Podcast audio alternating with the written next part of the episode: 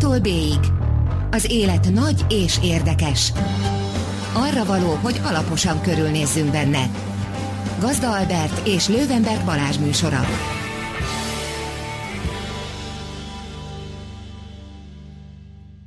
Jó estét, drága hallgatók! Ez itt az A-tól B-ig az élet nagy és érdekes. Én Lővenberg Balázs vagyok. Én pedig Gazda Albert. Ma esti vendégünk pedig Mészáros László, a Tokaj-hegyajai Disznókő ZRT borászat pincészet vezérigazgatója. Köszöntünk. Én is üdvözlöm a hallgatókat, örülök, örülök, hogy itt lehetek. A meghívásnak igazából két apropója van. Az egyik, az egyik az, hogy furcsa módon már több mint egy éve beszélgettünk itt különböző vendégekkel, de tokai vendégünk még nem volt, holott, holott hát Tokajt, Tokaj hegy alját, a Tokai borvidéket a világ egyik legjobb borvidékének gondoljuk. A másik apropója pedig az, és ami, ami így személyesebb, vagy, vagy nem is tudom, hogy mondjam, az az, hogy a Disznókő ZRT az idén ünnepli fennállásának 25. évfordulóját, vagy 25. születésnapját, jól mondom, ugye? Igen, tehát a disznókő szőlőbirtok a mai formájában valami 25 éves, de egy olyan birtokról van szó, aminek azért voltak jogelődjei, és a szőlőbirtok már ott van létezik. Több száz éve. Több száz éve, legalább 600 éve, hiszen a legrégebbi feljegyzés a disznókőről az 1413-ból származik. Ezzel a legöregebb ismert tokai szőlőbirtok? van, vannak ennél idősebbek, és ugye ez a földrajzi névre vonatkozik, tehát disznókő szőlőhegyet 1413-ban már ismertek, de vannak érdekes módon a, a legrégebbi szőlők, azok inkább a borvidék északi részén voltak, tehát közelebb inkább Sárospatakhoz, és a déli részén, tehát Mát környékén később jelentek meg a szőlők a középkorban. Szerintem lehet, hogy jó lenne így az elején rendbe tenni a földrajzot, mert én is hol Tokaj hegyaját mondok, hol Tokai borvidéket, hol Tokajt, holott a disznókő szőlőbirtok maga a területeivel, illetve maga a, a borászat is az inkább mezőzombor határában van, jól mondom? Igen, mezőzombor határában vagyunk. Ugye mezőzombor egy kevéssé ismert települése Tokaj hegyaljának. Igazából a hegyalja kapuja is valamennyire. Egy kapuja is, de mondjuk ellentétben mondjuk Máddal, meg a tájával, meg a környező településekkel, Tarcallal, a, hogyha valaki megy mezőzomborra, ott semmi nem utal arra, hogy ott ez egy borászfogó lenne. Szerintem én még nem is voltam mezőzomboron, tehát magában a faluban. Azt Na, hiszem, szerintem nagyon sokan így vannak ezzel, tehát hogy, hogy a, a, a határ kicsit elkülönül a falutól, és jellemző volt az, hogy az ombori szőlőknek a tulajdonosai azok mindig nagy családok voltak, tehát külső tulajdonosok voltak, különböző főúri, nemesi családok, gazdag, ibarosok, és így tovább.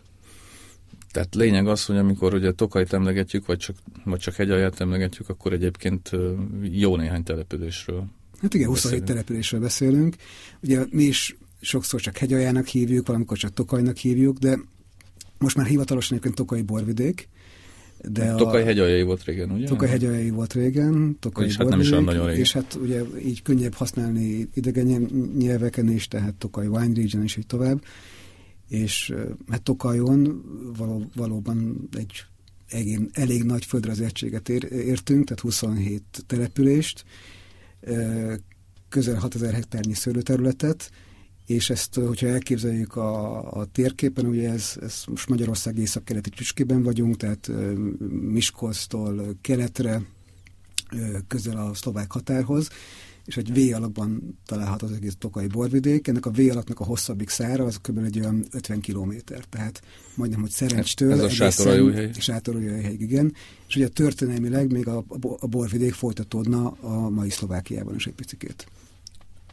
Um mellékszál ugyan, vagy, vagy ilyen kis, kis kanyar, de egyébként most tényleg ez, ez sokszor tele volt a sajtó az elmúlt 25 évben azzal, hogy most akkor a szlovák tokaival mi van, és sokszor nagyobb érdeklődést keltett az újságolvasókban, mint az, hogy a magyar tokaival mi van. De most mi van velük? Tehát van valami fajta megállapodás végül is arról, hogy most ők hogy használják a nevet, hogy nem?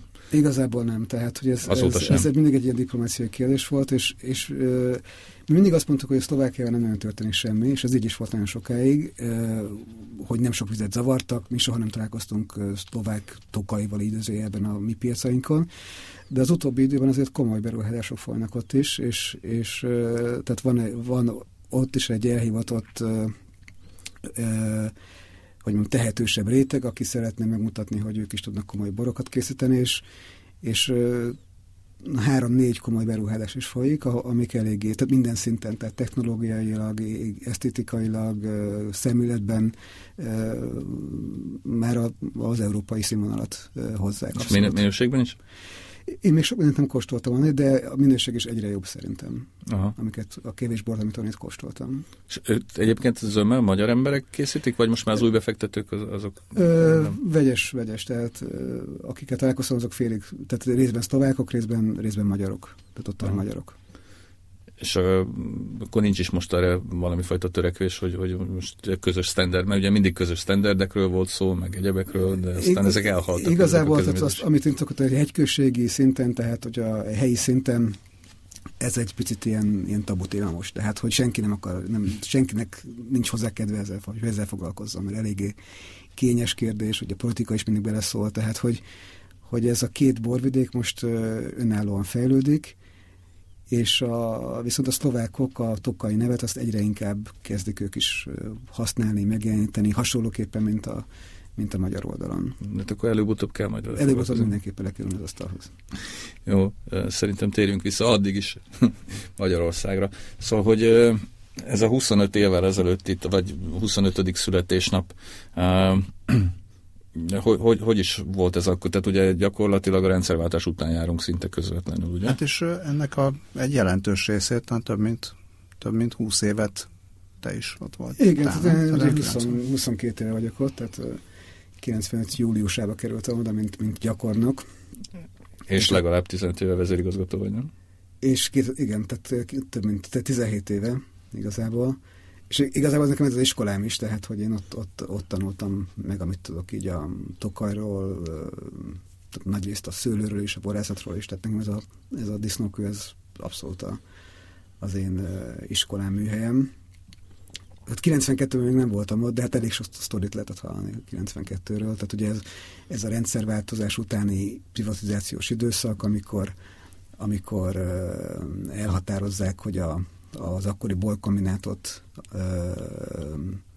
ami tulajdonképpen uralta az egész borvidéket. az egész borvidéket, ez, ez nem működött, ott ültek a borhegyeken, az érték eredatlan borhegyeken, adósságokon, tehát mindenképpen karcsúsítani kellett, és ugye itt volt több, volt két modell az akkori privatizációra, az egyik az az volt a 90-es évek legelején, hogy az egészet úgy, ahogyan van eladni egy, egy az egyben, és erre lett is van egy vevő egyébként annak idején, ha jól tudom, az Underberg nevű cég, akinek egyébként én persgő alapanyag termelés lett volna ott a szándéka, és hál' Istennek ezt megtorpedózták annak idején. Egészen pontosan Bacsó András volt az, aki ezt megtorpedózta, aki akkor került a, a akkor ment akkor kereskedőház, ha jól tudom, vezérigazgatói székébe, és neki az volt az elképzelése, hogy a a nagy állami monopólium helyett ne jöjjön létre egy magánmonopólium, hanem, hanem próbáljuk visszahozni azt a birtokrendszert, ami, ami jellemző volt a,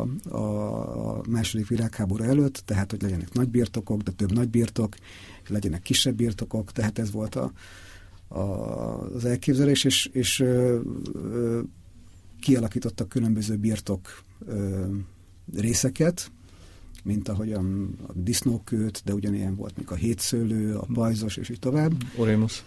Orémus az majd később, igen, egy picivel, és akkor ezt a, ezeket a birtok, hogy mondjam, egységeket, egyfajta ilyen befektetési, hogy mondjam, tehát befektetésnek szánt ajánlatokat küldtek ki különböző potenciális uh, beruházóknak, és így került annak idején az Axamirizim asztalára is ez a ez a disznókő, vagy ez nem a disznókő, akkoriban egy, egy tokai befektetési lehetőség. És uh, annak idején az Axának az elnöke, az, ez egy Claude BBR nevű nagyon sikeres üzletember volt, aki is a, ugye kell a disznókönyvnek a tulajdonos, ez egy kis zárójel, a, az AXA nevű cég, az AXA Milezem egészen pontosan, egy kis zárójelt, ugye, hogy, a, ugye az AXA ugye egy nagy, vagy, nagy vagyonkezelő, egy nagy pénzügyi társaság, biztosító társaság, ahol uh, az, rengeteg befektetőség van szerte a világban, a világ három egyik legnagyobb vagyonkezelőjének az egyike, és uh, a francia biztosítókra jellemző volt az, és talán törvényileg is előírták, hogy a, a vagyonuknak egy részét, talán 10%-át ingatlanban kellett tartani, egyfajta felezetként a lehetséges kockázatokra, károkra.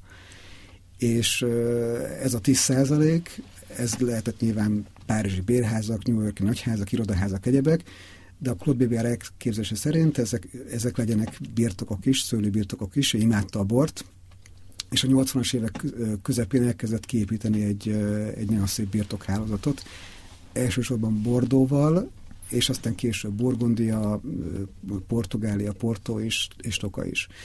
És akkor így került a, a tokai lehetőség a Claude BBR kezébe is, aki ismerte Tokajt, mivel elég sokat járt a környékre vadászni, és úgy, úgy izgatta a fantáziáját. Egyébként jellemző az, hogy, hogy fura módon, tehát Franciaországban az a szó, hogy Tokaj, az nagyon jó hangzik. Tehát, hogy akkor is az embereknek fogalmuk sincsen, hogy, hogy mit akar, vagy hol van, vagy mi ez, de hogy ez, azt érzik, hogy ez valami különleges. Ez Magyarországon is így van. Magyar, Magyar, Magyarországon is így van, de hogy, hogy ez, ez, ez még nem jellemző mondjuk, a, a, mondjuk Németország vagy más, más országban annyira. És akkor így eljöttek, eljöttek egy küldöttséggel, egy, egy, az akkori vezetőségből többen Tokajba, hogy körbenézzenek, és az első út, amennyire én tudom, az, az katasztrofálisan sikerült, hiszen Mert? megérkeztek valamikor februárban, tehát 92 februárjában, e, sűrű ködben, tehát nem láttak semmit, a Tokaj-hegyet se látták, csak a kamionokat a, a hármason, meg a 35-es úton, tehát négy óráig tartott az út a repülőtérről, sűrű ködben semmit nem Igen, láttak. akkor még nem volt autópálya, nem volt autópálya, csak 60 Igen, és aztán az ifákkal tele egyebek, szénszag mindenütt a falvakban, ez a széndiokszid szag, a, a füstszag, és, és eléggé borzalmas borokat kóstoltattak velük. Uh-huh. És akkor az volt a, hazamentek, és az volt a, a raportjuknak a, a összefoglalása, hogy ide soha vissza nem jövünk, fölösleges, így ez volt az első. És akkor mondták, hogy ez nem, azért nem így van, tehát azért van más is ott, és akkor visszajöttek később, és akkor már sikerült ö, jobban körbenézni, ők látták a szőlőket, kóstolgattak normálisabb borokat is, és aztán így így ö, többször végigjárva Tokaj-hegy aljátok, a disznókör esett a választásuk. Milyen állapotban voltak akkor a szőlők? Hát a, a szőlők azok ugye az akkori ö, művelési módnak megfelelően inkább ezek a, a ritka térálású, magas művelésű, GDC, tehát ilyen, ilyen ernyő, ilyen magaskordon? ernyő, magaskordon, egyéb, tehát olyan, olyan művelési módokban történtek, ami az akkori, tehát a 70 és 80-as éveknek a technológiájának felelt meg. Elég sok hiányjal, tehát egy-két régi fotót láttam, tehát ilyen 20-30%-os hiányjal lepusztult lepusztult temberrendezéssel, tehát nem néztek ki jól a szőlők, viszont amit, amit éreztek akkor, hogy a, az emberek, akik ott vannak, ott laknak, azok, azok tudják, hogy mi az, hogy szőlőt művelni, érzik azt, hogy... Tehát, hogy akik, akik viszont saját maguknak művelték a szőlőt, és akik dolgoztak egyébként a szőlőkben, azok, azok, azok odafigyeltek a szőlőre, azok szépen metszettek, azok szépen végezték a zöld munkákat, tehát érezhető volt, hogy, hogy van egy van egy, egy látvány, ami a, a 70-es, 80-as éveknek az öröksége, de am, amögött azért az emberekben van egy tudás, ami fölhamazódott évszázadokon keresztül, tehát, tehát, hogy érzik a szőlőt, érzik a borokat, és hát így, így tehát egyértelmű volt, hogy tényleg ez egy ilyen csípkerózsika álom volt a borvidéken, és ha a 90-es években még nagyon is szegényes volt a borvidék, de már akkor hogy kezdett, kezd, kezdtek így megélni ezek a kis színesebb foltok. És hát a disznókő is azt lehet mondani talán, hogy az első ö, ilyen példaértékű látványos beruházás voltunk a hegy alján. Tehát ugye egy egybefüggő száz, egy egybefüggő száz, száz, több mint száz hektárnyi szőlőterület, és, És, és az így egyből megvolt, ugye? Tehát... Egyből megvolt, ugye az volt az elképzelés, hogy az egészet ki kell vágni és újra telepíteni. Végülis erre nem került sor, mert mert azért voltak jobb állapotban lévő szőlők is. Tehát Vannak is még régiek? Mind a még, még van egy-két, egy-két 76-os telepítés, tehát kb. 20 hektár még mindig van ebből a részből. De hát a többi az újra van telepítve, vagy telepítés alatt van, egész pontosan. De 93-ban tehát kivágták a szőlőnek a nagyobb részét, és akkor elkezdték újra, újra telepíteni. Jellemzően formintal, sűrűbb térállásban, alacsony kordonnal, modern támberendezéssel, és hát akkor talán a hét szülő meg a disznókő volt, ami, ami ilyen rendszerbe lett eltelepítve, és aztán 93-tól elkezdődtek a, a, a beruházási tervek is, tehát a, a, felkérték az Ekler Dezsőt a tervezésre. Ez is egy érdekes sztori egyébként, hogy miért éppen az Ekler Dezsőt, aki ugye most egy, egy épüldélyes építész, egy, egy nagyon komoly építész, aki Ráadásul a borászatban, a magyar borászatban azért meghatározó épületeket tervezett, ugye a disznókön kívül még a Hiltotnak a borászatát, vagy a Kleinbachernek a, a somlói épületeit is ő tervezte, de akkoriban még a 93-ban még nem volt annyira ismert építész, és tehát úgy lett disznókőnek az építésze, hogy a, a, a disznókőnek az akkori elnöke, a, az Axamilezinnek az akkori vezetője, az a Jean-Michel Káz volt, aki egy nagyon ismert bordói birtoktulajdonos borász, ugye a Chateau Lynchbásnak ő a tulajdonosa többek között, és ő elment a Párizsi Építészeti Kamarához, és kérdezte, hogy kik azok a magyar építészek, akiket tudnának ajánlani hogy valami nagyon szép egyedi épület együttes hozzanak létre, és akkor azt mondták, hogy a legismertebb magyar építész az a Makovec Imre, de hogy ő, neki elég nehéz a természete, nem biztos, hogy könnyű vele együtt működni, viszont van egy, van egy, egy tanítványa, aki, aki fiatal, és, és hát nagyon figyelemre méltó dolgokat csinált már, Ekler Dezső és, és akkor megkeresik az Ekler Dezsőt, akkor elvitték Bordóba, megmutatták, hogy hogyan működnek ezek a borászatok, milyen technológia van mögöttük, és így tovább. Akkor Dezső eltudott egy jó pár hetet ott Tokahegy alján, és rengeteget rajzolt, fényképezett, motivumokat gyűjtött, és akkor így, így készültek el a disznókőnek a tervei, ami ami végülis mégis azt lehet mondani, hogy egyik, egyik meghatározó emblematikus épület együttes a Tokaj-hegy aljának. Különösen a traktorgarázs. Különösen a traktorgarázs, igen. Tehát azt, azt mondják, hogy a világ legszebb traktorgarázsa, ez valószínűleg is van egyébként. És tehát sok, sokan ugye, amikor jönnek Budapest felől, akkor mondják, hogy, hogy ott, amikor megérkeznek oda a traktorgarázshoz, ott érzik azt, hogy most már itt vannak, itt vagyunk hegy alján. Hát ezt én soha tudom támasztani. Egyébként végül is viszonylag gyorsan végbe ment azért az üzlet, nem? Tehát, hogyha jól emlékszem, a 92-es volt az első évjárat. Igen, tehát, hogy, hogy a 92-es az még egy picit egy ilyen összecsapott évjárat volt egyébként, tehát 92. augusztusától kezd, kezdtek megérkezni az eszközök, a prések, a tartályok, fogadógarat és egyebek, és akkor béreltek egy, egy, egy ilyen volt TS magtárat Szerencs mellett, Ondon, és oda tették be a tartályokat, a préseket, egyebeket, és a 92-es szüret az gyakorlatilag ott, a feldolgozás az ott zajlott, úgy, hogy a, a, a jelenlegi területünket akkor még ilyen bérlők művelték, ők is szüreteltek, és hozták be a szőlőt ilyen zsákokban, nylon zsákokba. A franciák azok, azok ettől rosszul voltak, meglettek, hogy zsákba hozzák az nagyon összenyomott szőlőt, Úgyhogy hogy ott a 92-es születnél igazából a, a feldolgozást azt, az azt már a disznókő végezte, de a, a szőlőhöz, a szürethez, a, ahhoz nem volt sok közünk. Tehát az, de ez nem is volt még nagy mennyiség. Nem volt kevés, tehát akkor ö, ö, nem, tehát a, például nagyon sok szárazbor, vagy ilyen félszárazbor készült, uh-huh. olyan szőlő jött be, uh-huh. és abból még, még, még a 90-es évek legvégén is volt készletem, 92-es szárazformában, igen. És jó volt? Nem, nem volt annyira jó, de nem, nem is volt annyira rossz, tehát hogy hmm. így sokan szerették, tehát volt meg kialakult benne. Amikor én kóstoltam, ez a 95-ben volt, akkor már volt benne egy ilyen mézes buké, egy pismak maradékcukor. Annyi, annyi volt más, hogy, hogy nem az a agyonoxidált bor volt, de akkor már fejlett volt, akkor hmm. már tényleg nem egy, nem egy friss bor volt, amikor kóstoltam. És amikor beléptek a franciák, vagy megjöttek, mennyi, mennyiben, hát nyilván nem lehet ezt így matematikailag, vagy számtanilag megszámolni, vagy, vagy konkrétan megmondani, de mennyire hozták a saját elképzeléseiket, és mennyire támaszkodtak arra, ami, amit mondjuk ott találtak?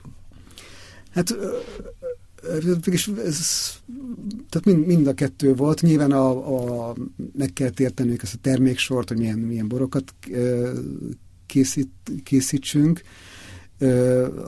Az, hogy, hogy, hogy hogyan készüljön az asszú, az elveket, azokat nyilván azokat úgy, úgy elfogadták, ahogyan, ahogyan akkoriban készültek, viszont, viszont arra vonatkozóan, hogy, hogy pincehigiénia, technológia, erjesztés, egyebek, ez, ez az ő elképzelésük volt, ezt ők, ők hozták. Tehát igazából aztán változott egyébként sokat, de, de az, hogy mondjuk, hogy hogyan lehet erjeszteni egy olyan mustot, amiben van 350 g cukor, erre vonatkozóan igazából Tokaj hegy alján nem volt szakszerű tapasztalat, hiszen, hiszen mondjuk a, a, a bor kombinát annak idején az asszúkat, meg ezek az édes borokat, ezeket nem igazán erjesztette. Tehát, hogyha erjedt, akkor erjedt, hanem akkor, akkor alkoholal nyakon öntötték, és akkor készen volt. Tehát, hogy, hogy, hogy az, hogy erjesztett asszúk legyenek, amik, a, aminek az, az alkoholtartalma, meg a cukortartalma is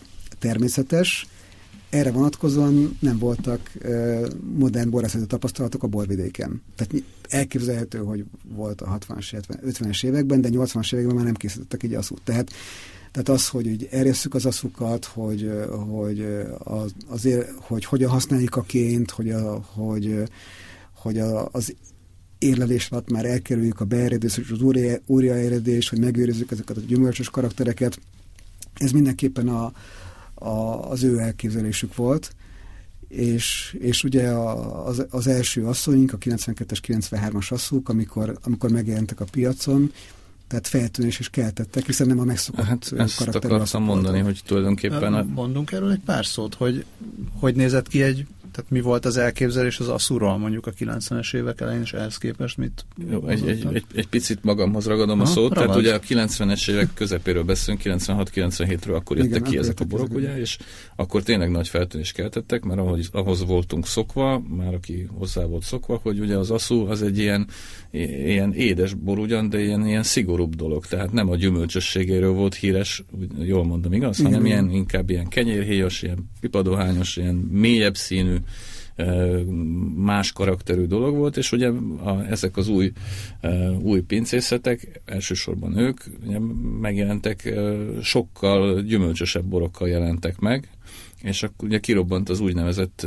reduktív aszuvita, a reduktív az ugye azt jelenti, hogy fahordós érlelés nélküli bor, és ugye ezzel vádoltak végül is benneteket, hogy ezek, ezek a borok nem tartják be a törvényt, ugye? Mert, hogy az, mert annyira gyümölcsösek voltak, hogy sokan nem tudták elképzelni, hogy ez, hogy ez hiteles, holott tényleg csak arról volt szó, hogy sokkal tisztább, tisztábban, és, és a gyümölcsösséget sokkal inkább szem előtt tartva készültek ezek a borok, és ugyanúgy betartották a nem tudom, két, két éves hordós érlezés hát akkor még három, még három. Volt, Sőt, három, igen. Hmm. Tehát, hogy ugyanúgy be lett tartva, de egyszerűen sokkal tisztább, sokkal gyümölcsösebb ízű borok kerültek a piacra. Egyébként még, mint hogyha még ma is lenne egy kis utórezgése ennek, a, ennek az akkori vitának, időnként azért um, um, ilyen családi kispincészeteknél fölmerül, hogy hát a franciák azok ezt csinálják, meg azt csinálják, meg a nem tudom, kicsodák. Egyébként tök érdekes, hogy ez sem jutott teljesen nyugvópontra azóta. Igen, mert azt lehet mondani, hogy, hogy, hogy a, a ma piacon lévő minőségi drága aszfok, azok már gyakorlatilag ebben a felfogásban készülnek. Hát gyakorlatilag mind. mind igen. És hát igazából itt, itt, itt ugye arról van szó, hogy, hogy a 80-as éveknek az asszúi, azok, azok nagyon hamar már el, tehát nagyon hamar felvették ezt az ilyen... ilyen hát fiatalos öregek fiatalos voltak. öregek voltak, tehát felvették ezt a barna színt, ezt a karamellizált uh, uh, ízvilágot. Meg ugye ezek darabon is tartották Darabon őket, is tartották, az, szem, szemben a mi asszonyink. Azt, azt talán el kell mondani a kedves hallgatóknak, hogy mi az, hogy darabon tartották, az ugye nem töltötték tele a hordót, tehát nagyobb felületen érintkezett a bor az oxigénnel, és ezáltal is gyorsabban öregedett. Igen, szemben ugye a mi asszóink azok, azok olyanok voltak, hogy, hogy nagyon lassan fejlődtek, amikor le voltak töltve, akkor, az, akkor még fiatalok voltak, tehát fiatalosak is voltak, és aztán ezek a borok a palaszban folytatják tovább az élelésüket. Tehát, hogy Ha most megkóstolunk egy olyan 93-as vagy 92-es asszút, amit annak idején le, hogy mondjam, azt mondták, hogy ennek nincs tokai karaktere, akkor azért egész más világot láttunk. Tehát a 25 év után ezekben a barokban is megjelenik, amiről beszéltél, tehát ez a, ez a, ez a kenyérhéjas, ez a, ez a kávés, ez a, ez a, ezek a fűszeresebb jegyek, de úgy, hogy, hogy a gyümölcs az inkább már hogy gyümölcsként jelenik meg benne, a boroknak mégis egy ilyen frissebb, tisztább érzetük van, de a, a, az ízvilágok, az aromavilágokban megjelennek ezek az életebb jegyek ugyanúgy. Ugye akkor még volt, hát voltak konkrét következmények is, ha jól emlékszem, akkor az asszukat ugye az Országos Borbíráló Bizottság Igen. minősítette, vagy adta meg a forgalomba a engedélyt, jól van? Pontosan, tehát... És nagyon sokszor ezek az asszuk, nem, vagy asszuk szamorodnik nem kaptak engedélyt, mondván, hogy hiányzik belőlük a tokai jelleg, amit egyébként senki nem tud pontosan definiálni, hogy mi az, és miért jó. Ez így van, igen, ez így van. Uh, amit megszoktak. Hát ez a... persze, persze. Hát csak... sokszor éveken keresztül nem, tud, nem lehetett forgalomba hozni barokat, tehát hogy volt egy 93-as évesztemaradunk, amik, amik szerettünk volna forgalomba hozni amikor 96-ban, és aztán 98-ban tudtuk forgalomba hozni, mert... Addigra felvettatok a jelleget? Addigra felvettatok a jelleget, igen. De ma már nincsen. Ma már nincsen, ugye ma már, ma már az OB-ben sem kóstolja elsőfokon ezeket a borokat, hanem, hanem van egy tokai borbírálóbizottság, és ő dönt arról, hogy egy bor forgalomba kerülhet-e, vagy nem, de a tokai borbírálóbizottságnak a tagjai azok, azok termelők, akiknek a nagy része azért, azért jó kóstol. Tehát nem, nem, nem, legalábbis nem úgy kóstol, hogy most ezt kirúgom, mert hogy ez oxidált, ezt pedig elfogadom, mert ez, mert ez nem oxidált, vagy fordítva, tehát azért mégis próbál, próbálunk minőségi alapokon dönteni. Tehát akkor stílusforradalom igazából győzött? Ebben az értelemben abszolút szerintem, igen. igen lassan történt ez, végül, tehát ugye egy, egy kicsit olyan érzésem van, megközelítem máshonnan, hogy az elején minden olyan gyorsan történt azért. Tehát a 90-es évek elejétől a 90-es évek végéig néhány év alatt szerintem nagyon sok minden történt, de mostában néha olyan érzésem van, mint hogyha ugyanolyan kérdésekről vagy ugyanolyan problémákról is beszélnénk, mint akkor. Szóval, hogy lelassult ez az idő, vagy egyszerűen csak minden a helyére került? Hát van olyan, igen. Tehát vannak olyan viták, amikor az ember úgy érzi, mint, a, mint 20 évvel ezelőtt lett volna. Tehát, hogy de hogyha így visszatekintünk az időbe, akkor azt mondom, hogy a 90-es évek az inkább az asszúról szólt, az asszú stílusokról szólt, az, a, az asszú készítésről szólt, és és, és ott helyükre kerültek a dolgok? És hát ami tehát hogy nagyon szép alszók születtek már akkor is, amik most készülnek, szerintem azok egyébként még szebbek, még tisztábbak, még tökéletesebbek, viszont, viszont az asszúnak azért nem történt meg egy igazi nagy piaci áttörése. Tehát, hogy, hogy nagyon komoly alszók születtek, de mindig, emlékszem, mindig azt mondta, volt egy, annak idején egy tanácsadónk, egy francia tanácsadónk, ő mindig azt mondta a 90-es években, hogy tokai asszút azt most kell venni, mert hogy, hogy tíz év múlva már vagy olyan drága lesz, hogy nem lehet megfizetni, vagy pedig el fog tűnni a föld színéről. Tehát, hogy uh-huh. ez, ez olyan bor, amit nem lehet előállítani ilyen, ilyen munka mellett. De mégis nem, nem lett igaza, de, de abban viszont az igaz, hogy, hogy, hogy az asszú az, az most már azért ott van a világpiacon, tehát most már azért a legtöbb ö, nagy, komoly étteremben azért van már tokai asszú, de még nincs azon a helyen, ahol, ahol kellene. Tehát, hogy, hogy nem alakult ki Magyarországon egy asszú fogyasztási kultúra, a, a, a magyarországi nagy éttermek sem foglalkoznak úgy az asszúval, mint ahogyan, mint ahogyan mi gondoltuk, hogy, hogy a, az ott, a, a szakácsoknak, a séfeknek fel fogja az érdeklődését kelteni és hát valahol a, a 90-es évek végétől, aztán a 2000-es évektől pedig, pedig a, a fókuszban inkább a száraz borok kerültek. Tehát a 2000-es évektől már inkább a száraz formintokról, meg általában a tokai száraz borokról beszéltek a termelők, e, és aztán később a fogyasztók is, és, és most is Tokaj kapcsán azt hiszem, hogy több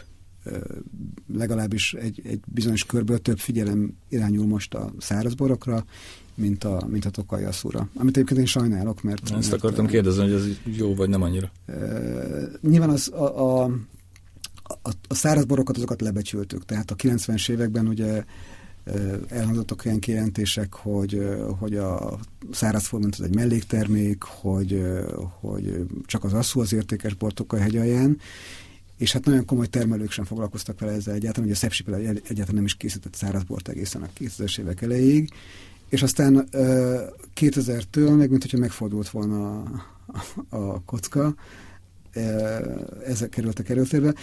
Én azt gondolom, hogy kell egy egyensúly. Tehát a, a száraz bor az egy fontos bor a hegy aljának. Tehát nagyon sok, nagyon sok termelőnek a megélhetését ez, ez biztosítja, a cashflow-ját ez biztosítja, tehát az, hogy, hogy azért a száraz boroknak azért sokkal, hogy mondjam, gyorsabban, gyorsabban fogy, fogy, kialakulóbb a piaca, könnyebb a fogyasztókat ezzel elérni. Míg az édesbornak azért van a, a világban is egy olyan olyan nehéz piaci környezete, amiben sokkal nehezebb értékesíteni egy édesbort, mint egy szárazbort. Tehát, ez továbbra is nehéz egyébként, vagy ezt, ugyanolyan nehéz, ez mint 20 éve? To továbbra sem könnyű, tehát, hogy tehát lehet értékesíteni, tehát hál' Istennek azért elég sokan jó boldogunk ezzel, de sokat kell vele küzdeni, tehát sokat kell menni, nevelni kell az embereket, kóstolókat kell tartani, tehát valahol az a fontos, hogy a tokai asszúval ebből az általános édesbor kategóriából kijöjjünk. Tehát nem mint, mint, mint egy dessert wine legyen a tokai asszú, hanem ez egy, ez egy külön bor, egy tokai asszú, mint hogy van champagne, van nem tudom micsoda, tokai asszú, ami édes, de nem az a fő értéke, hogy édes, hanem az, hogy tele van élettel, vitalitással, kompozitással, tehát olyan, olyan hát egyedi karakter. egyedi karakter, amilyen nincsen más a világban. És hát főleg egy olyan bor, ami ugye egy fehér borról van szó, aminek, aminek van egy plusz dimenzió és a legtöbb fehér porhoz képest, mik az hogy, hogy van benne csersav, és, és van benne egy olyan olyan áztatási struktúra, ami, ami sokkal izgalmasabbá teszi, mint, mint bármilyen más édesbort vagy fehérbort a világban. A, ez a, olyasmi vagyok most, hogy többet akarok kérdezni, de nem baj, el, megkérdezem az összeset, és aztán majd lehet közül válogatni, hogy uh, egyrészt ez, hogy a, akár az aszú az nem feltétlenül csak a, a desszertbor. Ugye voltak erre nem is próbálkozásnak mondanám, ilyen kezdeményezésre volt a disznókőnek, ha jól emlékszem, akkor talán a, a Takács Lajossal, hogy, hogy ilyen menü, menüsor mellé mindenhez. Tehát nem, nem, csak a, nem csak a desszerthez voltak borpárosítások, ezeken még ezeken még dolgoztok? Vagy tehát, hogy csúnya szó, vagy erőltetitek még ezt, vagy, vagy tehát ho, hogy alakul az aszú kultúra akár Magyarországon, akár külföldön, azon túl, hogy igen, hallottak már a tokairól, időnként olvasunk egy-egy cikket, hogy de jó, most Jancis Robinson is megmondta, hogy milyen jó az aszú, akkor ennek örülünk egy darabig, utána ennek van tartós hatása? Igen, tehát hogy, hogy az asszúval egyébként a legkönnyebb a helyzet mondjuk pont a szomeliékkel. Tehát nagyon sok szomelié meg így éttermes egészen imádja. Tehát, hogy annyira tehát, hogy ők azon a szinten vannak, amikor már nem abban gondolkoznak, hogy egy bor száraz vagy édes, hanem hogy, hogy ők a komplexitását érzik. És mondjuk ugyanakkor igaz az, hogy, hogy mondjuk egy, egy az éttermeknek a legalább a felében, de lehet, hogy kétharmadában, az asszú az ott szerepel valahol a, a desszertborok között. Vagy az van, hogy, hogy hozzák a desszert lapot, a desszertkártyát, és akkor ott vannak a tudom, négy vagy öt desszert, és akkor ott vannak mellette a, a borok. És akkor abból lehet választani. Tehát ugyanakkor meg, meg azért az édesboroknak is van egy fogyasztási kultúrája, egy hagyományos fogyasztási kultúrája, ugye a libamáj, sajtok, kék sajtok, egyebek, amik már azért be vannak járatva, tehát ugye mondjuk a legklasszikusabb párosítás nyilván az asszúhoz a libamáj, vagy ezek az érletebb, főleg kék sajtok. De hát amit, amit ugye látunk, hogy, hogy, hogy nagyon jól működik a különböző keleti ételekhez. Tehát vagy azokhoz, amelyek akár ilyen, ilyen édes savanyú párosítással készülnek, mondjuk a, a, egy kantoni konyha, ahol az édes savanyú hatások érvényesülnek, vagy, vagy az egészen fűszeres konyhákhoz is, mint mondjuk egy szecsuáni, ahol ez a szecsuáni bor szinte lezsibasztja az embernek a szájpadlását. Az ember azt gondolná, hogy nincs olyan bor, ami, ezt, ami ezzel működne, és a tokai asszú az, az tökéletesen működik vele, és pont azért, mert hogy, a, hogy a, a, a, ez a fűszer ez nem úgy hat a, a borra, hogy elnyomja a bort, hanem úgy hat, mint egy jó fűszer, hogy a bornak a, a részleteit még jobban kiemeli. Tehát a bor az még frissebb, még gyümölcsösebb emellett. És mondjuk ez a fajta a párosítás, nyilván az inkább intellektuálisan érdekes, mert azért az ritka az, hogy mondjuk ennek hatására valaki akkor most uh, elmegy, és akkor uh, otthon szecsuáni, uh, nem tudom, konyhából csinál valami remeket, és akkor a tokajatot vesz hozzá, de, de azért ott van a fejében, hogy ez nem csak egy, nem csak egy desszertból, hanem sok, sokkal több, és a kínaiak is, ők is így vannak vele, hogy ezt ők szeretik hallani, de hogy ők az, alapvetően azért nem nagyon foglalkoznak azzal, hogy most ők mit esznek a milyen bort isznak az ételeikhez. Ők, Főleg sört. Sört, Úgy. teát, vagy akár vörös bort, tehát ők igazából nem, nem ennyire nem kifinomultanának hozzá. Mindazok mellett, hogy, hogy az ő borkultúrájuk most már egyre egyre kifinomultabb, és hogy az ember Kínában van, főleg Sánkájban, akkor, akkor meglepődik, hogy mennyire, mennyire ismerik az ottani nem csak szomelék, hanem egy, van egyfajta borrajongó réteg, mint ahogy itt Európában is, akik, akik talán még felkészültebbek, mint, mint, mint, a, mint az európai, tehát minden, minden részletet tudnak. Tehát ami elérhető az interneten, egy birtokról, azt ők, azt ők tudják, az ott, náluk ott van a fejükben. Tök könnyebb az kultúrát külföldön fejleszteni? E, azt gondolom, hogy talán kevesebb az ilyen talán kevesebb az ilyen fenntartás ellene, vagy az ilyen, ilyen beidegződés. beidegződés, igen. igen.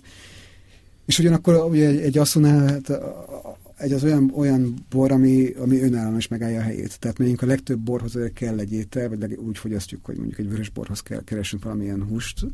Ezzel szemben egy, egy asszú önmagában, akár egy vacsora végén, vagy csak úgy önmagában kinyitva is tökéletesen működik. Tehát nem is kell hozzá semmi, hogyha így, így is meg lehet közelíteni a bort. Az előbb már szó esett a száraz furvintokról, meg arról, hogy gyakorlatilag 15 éve a száraz furvintokról beszélünk inkább. Nekem mégis az az érzésem, és az a kérdés, hogy te hogy látod, hogy azért az asszúról sokkal inkább tudjuk, hogy micsoda, és hogy mire jó, és hogy mi az a stílus, ami, ami visz valamerre. E, most ugye furmint, vagy a száraz furmint a 15 egy néhány, vagy 15 éve, 15 plusz 2 éve beszélünk igazából, és nekem nagyon olyan érzéseim vannak, hogy igazából nem tudjuk, hogy pontosan mit is akarunk a száraz furmintól, és hogy mikor igazán jó a száraz furmint, azt már tudjuk, hogy egyre drágább egyébként, de, de a stílus az, mintha még nem lenne meg. Ez így van egy picit. Tehát, hogy ez egy még rengeteg kérdőjelet van maga után. Tehát, hogy az biztos, hogy Tokaj hegyalja egy, egy nagyon komoly, nem csak édesboros termőhely, hanem szárazboros termőhely is lehet. Ez, ez szerintem ez, ez tény. Viszont az, hogy, és az, hogy van egy fajtánk a formint, az is nagyon jó, mert a legtöbb borvidék, borvidéknek nincsen saját fajtája. De az, hogy hát ez, ez a legnagyobbak közül mindegyik. Leg, igen, igen, de mondjuk, igen. De hogy azért, hogy a formintal, igen, hogy mit is akarunk, vagy hogy is bánjunk vele, ez, egy, ez, ez még nincsen kialakulva. De lehet, hogy 15 év nem is elegendő egyébként erre. Hiszen egy olyan fajtáról van szó, ami úgy nagyon, nagyon neutrális, tehát nincsenek olyan meghatározó illatjegyei, karakterei, mint mondjuk egy, egy, egy, egy Rainer Rieslingnek, vagy egy, vagy egy Sauvignon Blancnak, és hát különböző stílusokban látjuk a formintot, egy üde, friss formintokat, akkor hordóban készített, hordóban érlelt, teste, testesebb, teltebb formintokat. Ugye az ambiciózus formintok azoknál azért van egy olyan el, elvárás, hogy ezek a borok ezek sokáig érlelhetők legyenek, ami, ami azért nem mindig sikerül, azt tudjuk, tehát azért nem egy olyan bor az, amit, aminek az eltartatósága nagyon biztosítva lenne. Tehát, és ez, és ez a, a termesztés technológiában, a klónválasztásnál, a, a készítésmódban, az érlelésnél mindenben rengeteg kérdés vet föl, és, és rengeteg kísérlet van egyébként, tehát nem, nem intézményesen, hanem, hanem maguk a borászatok rengeteget játszadoznak, kísérleteznek ezekkel a ezekkel a egész termőhelyekkel, klónokkal, fajtákkal, tehát mi is minden évben, tudom, 30-40 hordó van, ahol, ahol különböző paramétereket figyelünk, és, és még el kell mondani azt, hogy, hogy, hogy még nem érezzük azt, hogy, hogy, hogy mi, mi lenne az a fajta úgymond nagy, komoly, száraz formint, amit, amit, amit minden évben szeretnénk aztán hasonlóképpen elkészíteni. Ez, ez lett volna a következő kérdésem, hogy sejtétek-e már, hogy milyen az igazán jó furmint? Tehát nekünk van egy, egy alapformintunk, a disznókő száraz hát formint. Igen, de ami, az nagyon régóta van. Ami nagyon régóta van, az... ami, ami, ami egy teljesen rendben lévő bor, egy, egy, van egy, egy, egy nagyon jó karaktere, frissessége, egy sós, ásványos jellege, nagyon szeretik, jól értékesítjük, de ez egy olyan bor, amit meg kell inni három-négy éven belül, vagy akár még hamarabb is. Tehát nem, nem az eltarthatóság a, a fő, fő erénye. És emellett pedig ugye különböző, különböző dűlőkből, fekvésekből, szőlőkből próbálkozunk kisebb tételekkel, önállóan leszületelve, a legkülönbözőbb feldolgozási eljárásokkal, érleléssel, eresztéssel, és ott még nem jutottunk nyugvópontra. Tehát ott még azért minden évben keressük az újat. És Tehát, ezek a kísérletek mióta zajlanak? 2000-es évek legelej óta? Hát én, azt hiszem, hogy azt inkább 2004 óta. Tehát 2004-es volt a, a legelső, ahol elkezdtünk ezzel foglalkozni komolyabban, ami meglepő módon jól sikerült. volt egy 2004-es, még az öreg dorgóból származó formintuk, ami most is még jó, tehát az a, egy, egyik ritka borunk, ami, ami száraz borunk, ami, ami most már 13 év elteltével is remekül, remekül mutatja magát. De ott mondjuk az volt, hogy egy nagyon öreg szőlő, volt 52-es telepítés, és, és valahogy, valahogy ráéreztünk, hogy ezt hogyan, hogyan kell elkészíteni. És aztán voltak olyan hiányzó évjáratok, és aztán 2009-től azért vannak azért komoly tételek szintén. Tehát azért a 2009-es, 2011-es lajosok dűlő disznókő borok, az ezek komoly borok. Komoly borok, de mondom, tehát még nem, alak, nem alakultak úgy ki, tehát nem lehet azt mondani, hogy, hogy a disznókő száraz borok azok, azok minden évben így fognak elkészülni. Még, még igazából még a, még a, a termőhelyet sem lőttük be igazán. Tehát mi lenne a legjobb szőlő, legjobb, legjobb termőhely, hiszen a legjobb termőhelyeink közül nagyon sok helyen még fiatal a szőlő, tehát fiatal, tehát 20 éves, de még, még, még az is kicsit fiatalnak számít. És hát vannak olyan helyek, amiket most telepítünk többek között, a hangács, ahol, ahol várhatóan nagyon komoly szárazboros potenciál van, viszont abból komoly minőségi szőlő csak 25 év múlva fog teremni. Tehát én lehet, hogy már én sem leszek ott akkor. És ez a, de azért azt, azt mondhatjuk, nem, hogy azért továbbra is az asszú a legfontosabb? Vagy... Számunkra abszolút, igen. És a borvidék számára? A borvidék számára én azt gondolom, hogy a, a nagyobb, tehát a, a jelentős exporttal bíró társaságok számára, tehát mondjuk itt gondolok, tehát rajtunk kívül még mondjuk a Royal az Orémusra, és így tovább, szerintem náluk az asszonynak a súlya szintén jelentős. Tehát, hogy legalábbis az árbevételnek egy, egy, egy, egy legjelentősebb része az asszúból jön.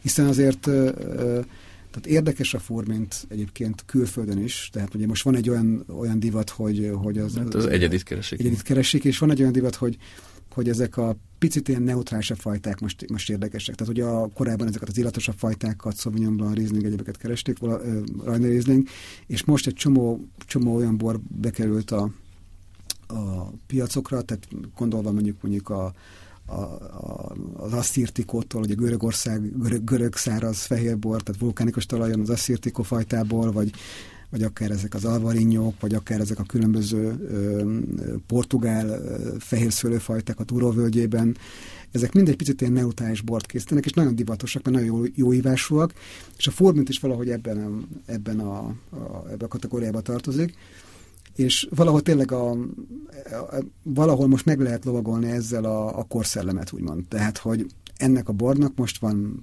van, van piaca.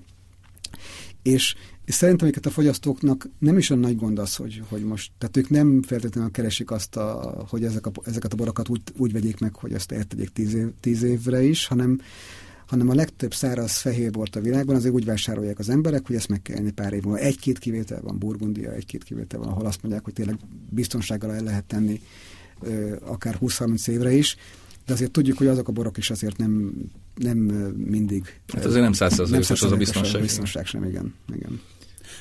Asszúról beszéltünk, meg száraz furmintról is beszéltünk, szamorodniról nem beszéltünk még. Uh, igen, most a gyerek szegény. Vagy... Nem, tehát... Most jön vissza. Pont, jön, jön, jön vissza. Ugye a, a szamorodni az, az szintén az a kategória volt, amit, amit a 90-es években nagyon sokszor nem tudtunk forgalomba hozni. Mert Késői hogy nem volt, születelés. Mert hogy nem volt, nem volt elég éret, nem volt elég idézőjelben tokai jellege, és, és a késői születek aztán átvették ezt a szerepet. Meg késői születre nem is vonatkozott törvényi előírás az érleléssel. Pontosan, tehát, hogy ki lehetett vele jönni hamar. Ki hamar lehetett jönni, közérthető volt, gyümölcsös, friss, külföldön is tudják ezt a kategóriát, ismerik ezt a kategóriát, lefordítható minden nyelvre, és ugyanakkor meg, meg, meg jóval inkább belesimul ebbe a átlagos édesborpiacba. És hát a szamorodni, mint egyfajta tokai saját hagy, hagyományos bor, ez egyre inkább visszajön, és hát egyre, egyre többen készítünk száraz, nem száraz, hanem édes szamorodni elsősorban. A száraz szamorodni az, a száraz az viszont kiment azért a divatból, nem? Hát a száraz az, az kiment a divatból, de... És nem van, is annyira jön vissza. De van egy, van egy nagyon-nagyon szűk piac. Tehát van egy, ugye, ahogy most a, az utóbbi pár eh, évben elkezdődtek ezek a ilyen, ilyen természetes bordivatok, tehát a natural wine divat, uh-huh. elsősorban New Yorkban, Párizsban, ahol, ez, eh, ahol nagyon sok ilyen van, ott ezek között a borok között vannak tényleg eléggé fura, tehát eléggé, sokszor egyébként borzalmas borok.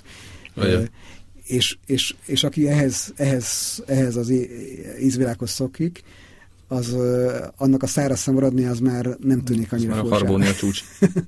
Úgyhogy hogy ezt, tehát nagyon sok olyan vevő van, aki kifejezetten száraz szamorodnit szereti, kedveli, külföldiek egyébként. Tehát mondjuk Hát egy jó narancs vagy orange wine után szerintem kifejezetten finom. Igen, tehát hogy és hát ugye, de ez egy, ez egy szintén egy kérdés, tehát a száraz maradni ez egy olyan bor, ami nincsen megfelelőképpen definiálva a tokajban. Tehát száraz maradni az lehet, lehet egy olyan bor, tehát mit értünk száraz maradni? Tehát, hogy a, mi adja a karakterét? Az érlelés, azon belül is inkább a hártya, tehát ez az élesztő hártya, ami ad egy karaktert hasonlóképpen, mint egy finoserinek, vagy inkább az oxidáció, vagy, vagy inkább fontos az, hogy tényleg egy, egy túlérett boticetes szőlőt születeljünk, hiszen vannak a piacon olyan szárazszamarodnik, és két szélsőség van, van előregedett formint szárazszamarodniként, meg van túlerjedt későszület, vagy édeszamarodni is. Ezek, ilyen, ezek tényleg így, így szárazszamarodnívá lettek véletlenül, de aki még szárazszamarodnit akar készíteni, az, az, az nyilván keresi ennek az útját. De, de még ez egy, ez egy új, hogy mondjam, vita, meg, meg megegyezés lesz Tokaj hegy alján, hogy milyen egyáltalán legyen-e száraz maradni, mert az is, az is felmerült, hogy ne legyen. És ha legyen, akkor viszont, viszont mi legyen a, a, a kritérium a száraz maradnihoz. Tehát elvileg van egyébként a termékleírásban, de az, az nem eléggé körülhatárolt. Uh, ugye ott vagy több mint 20 éve most már, hogyha összehasonlítod azt a képet, amit, és most nem a disznókőre gondolok feltétlenül, hanem a, borvidékre. Tehát, hogy azt a képet, amit akkor láttál, amikor beléptél, és azt a képet, amit, amit most mutat magáról a borvidék, akkor, hogy is mondjam, időarányosan azt az utat tette meg a borvidék, amit megtehetett, vagy mondjuk többre gondoltál volna az elején? Én azt gondolom, hogy, hogy a, tehát a gazdasági sikerességet illetően talán többre gondoltam volna. Tehát a, nagyon sok siker van a borvidéken, de a borvidék önmagában, önállóan gazdaságilag még nem annyira sikeres, mint amennyit vártunk volna akár 20 évvel ezelőtt. Ugyanakkor meg nagyon nagy fejlődést ért el a borvidék az infrastruktúrában, ahogy, ahogy kinéz az egész, amilyen éttermek vannak, szállodák hát jobb vannak, ránézni tehát hogy jobb ránézni. De hát az, ugyanazt azt tudjuk azt is, akik ott élünk, hogy, hogy ez nagyon komoly demográfiai gondok vannak, mint ahogy a Magyarországon, tehát hogy, hogy egyre kevesebb fiatal van, egyre inkább ürülnek ki a falvak, egyre, kev, egyre nehezebb szőlőmunkásokat, szőlészeket, borászokat, egyáltalán megfelelő munkaerőt találni a borászatokhoz, és a településeknek a népessége az, az előregedik, fogy, tehát hogy van, vannak komoly gondok, ugyanakkor meg nagyon sok fejlesztés történt az utóbbi időben, részben tehát állami közreműködéssel, EU, EU-s pénzekből, részben pedig nagyobb, nagyobb részben pedig magántőkéből. Tehát, hogy azért azt mindenki tudja, hogy most már például egy olyan település, hogy a hogy nagyon sok gazdag, tehetős vállalkozó ott vesz magának házat, ott próbál egy kis szőlőterületet vásárolni, birtokot kialakítani, és hát többé-kevésbé sikeresen próbálja ezeket működtetni. Mészáros László, nagyon szépen köszönjük, hogy ezt a röpke 25 évet összefoglaltad. Velünk, hallgatóknak, hallgatóknak nagyon szépen köszönjük a hallgatást. Azt ajánljuk, hogy igyanak tokai borokat mértékkel, de ne csak desszertnek. És, Én például szilveszterkor mindig tokajaszóval szoktam kocintani. De nem muszáj addig várni. Mert, nem. Mert az még messze van. És minket pedig lehet hallgatni szerdán este 8-tól, vagy pedig vasárnap hajnali 5-től az ismétlést, aki pedig nem akar felkelni vasárnap hajnali 5-kor, az hallgassa a podcastunkat, ami a facebook.com per kast.hu oldalon, vagy a simán kast.hu oldalon érhető el. Köszönjük szépen. Köszönjük. Én is köszönöm. Ától B-ig. Az élet nagy és érdekes. Arra való, hogy alaposan körülnézzünk benne. Gazda Albert és Lővenberg Balázs műsora.